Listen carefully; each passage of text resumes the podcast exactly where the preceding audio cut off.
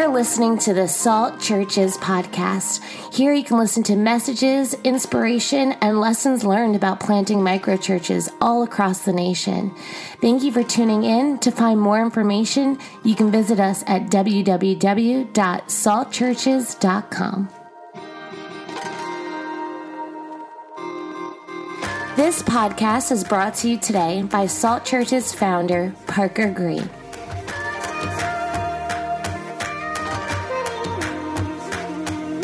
Hey, good morning. Squeezing this one in as my wife is out of town, having a blast out in Nashville, and uh, got my parents to watch the Two Little Munchkins this morning. Just will be a short one, but this is one of those ones that um, I think is really, really important and uh, really, really help some, really, really, really help some um, some church planters out there and anybody um, doing the microchurch thing.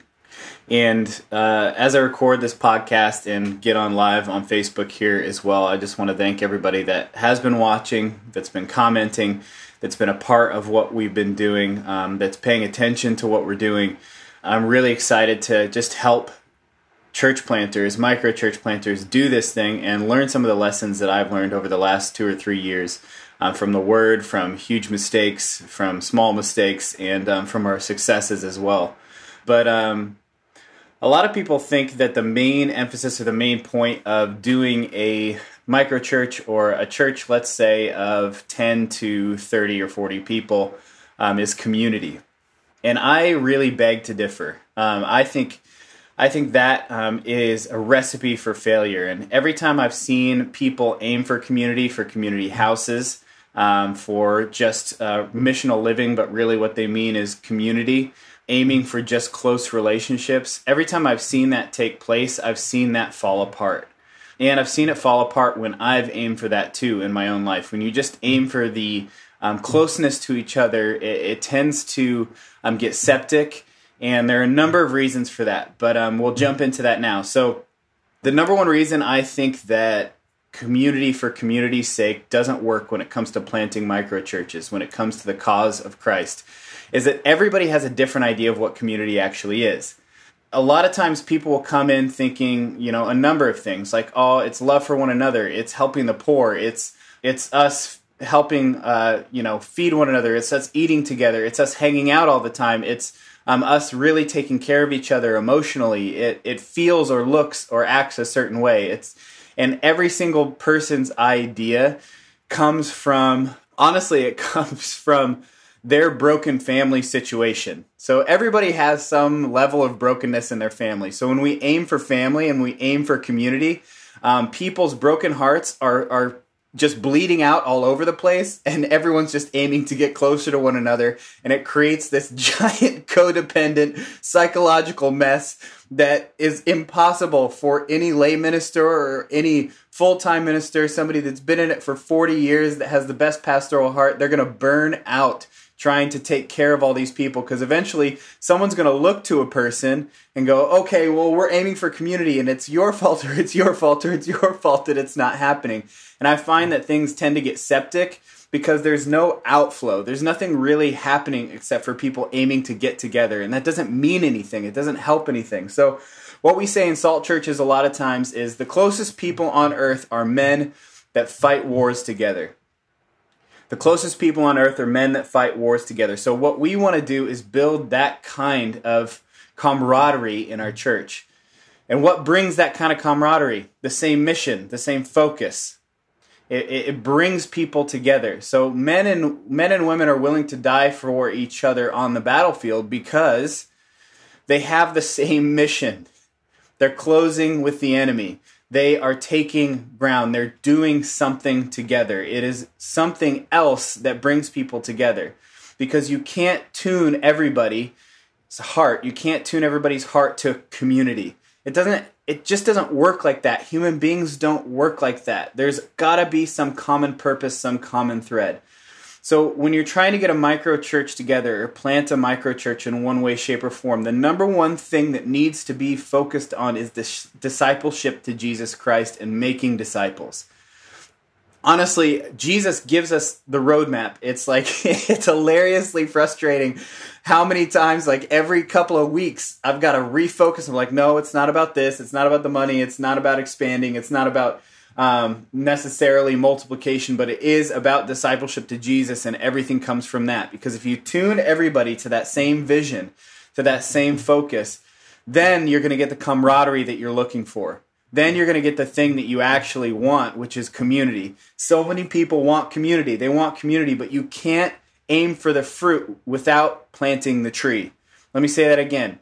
You can't aim for the fruit without first planting the tree. And the tree is rooted in the soil of discipleship. And honestly, what comes out of that, what comes out of that mission, and what comes out of that focus is the fruit of community. It's it's a product of aiming for Jesus. It's a product of aiming for discipleship to Christ, of fighting together, of suffering together, of, of shared experiences in the same mission and vision and focus of making disciples to Jesus.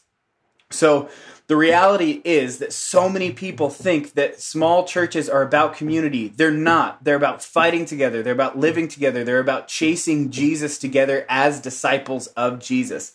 I think it's hilarious that this we're we're trying to build this false sense of community, and you can't just put community in a banner over something that you do, and it, all of a sudden everyone gets close to one another. There has to be a deeper level of commitment to each other, and that only happens through committing to Jesus first. That only happens to committing to Jesus first. I'll say it one more time. If the people that you're trying to build community with aren't committed to Jesus first, it will not reach the level of depth that you want. And in fact, a lot of times it becomes poisonous, it becomes self-serving. You're trying to get something out of it, and it doesn't really work because everyone's bringing their broken family dynamics into this idea of community when really they need healing from Jesus, and they need to walk towards Jesus. They need to learn how to serve one another like Jesus did. They need to follow him first. That is the first and most important thing, is that we follow Jesus, follow Jesus, and also follow Jesus together. And a lot of times we aim for that in a way that is aiming for the fruit of discipleship. But what we need to aim for first is the mission of discipleship, discipling others, multiplying disciples, seeing people saved, redeemed, brought to Jesus. When we aim for something like that, like mission, it can't be us four no more. It can't be twenty people trying to do good things in the community. It doesn't work well over the long haul. We need to aim for the salvation of souls, and that will produce the fruit of helping the poor. That'll produce the fruit of helping orphans and widows. That'll produce the fruit of community and closeness and, and covenant with each other.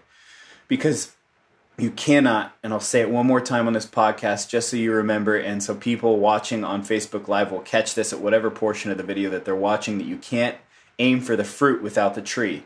You can't just go to the store and buy community fruit, I guess you could say. I think too many of us are aiming for the wrong thing.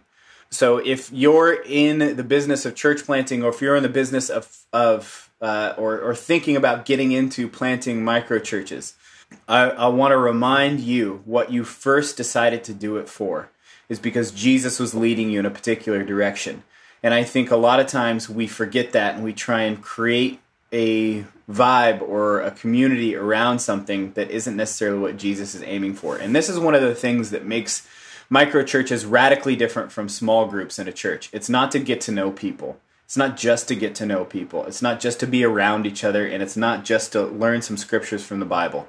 It's about doing life together on mission, following Jesus. And that's what brings the closeness, is people at war together, realizing that they need each other, realizing that they can't do it alone because they're following Jesus.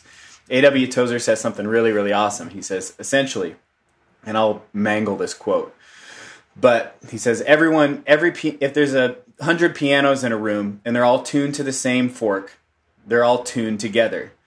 But if you tune them to different forks, to different ideas, then they're going to play differently and sound differently. The best way for for people to really achieve the community that they're looking for, to achieve the family they're looking for, is to tune to the same fork of Jesus Christ, to have intimacy with him, and to aim for that as a church. Um, so keep this one short today, but um, thank you so much for listening. Those of you that are listening, please leave a comment Um, we're going to have podcasts up really, really soon on iTunes. Please, um, on our Salt Churches podcast, and you can check that out really, really soon. Um, we should have one up today. Um, I'm going to be continuing this series on micro churches, how to plant them, how to manage them, how to run them, how to multiply them over time, um, how to multiply disciples within those micro churches, um, because we really believe that this is what's going to spark revival in the United States in this next era of churches. Um, we we really see God moving in this direction, what uh, church planters would call a new wineskin, um, and uh, we really want to see people flourish in doing this and learn from the mistakes and the successes that we've had. So I'm going to keep putting them out there. Thanks for listening. Thanks for watching. Hope you have an awesome, awesome rest of your day um, wherever you are right now. But please watch this whole video, listen to the podcast, leave a review on iTunes. Uh, we'd love to hear from you.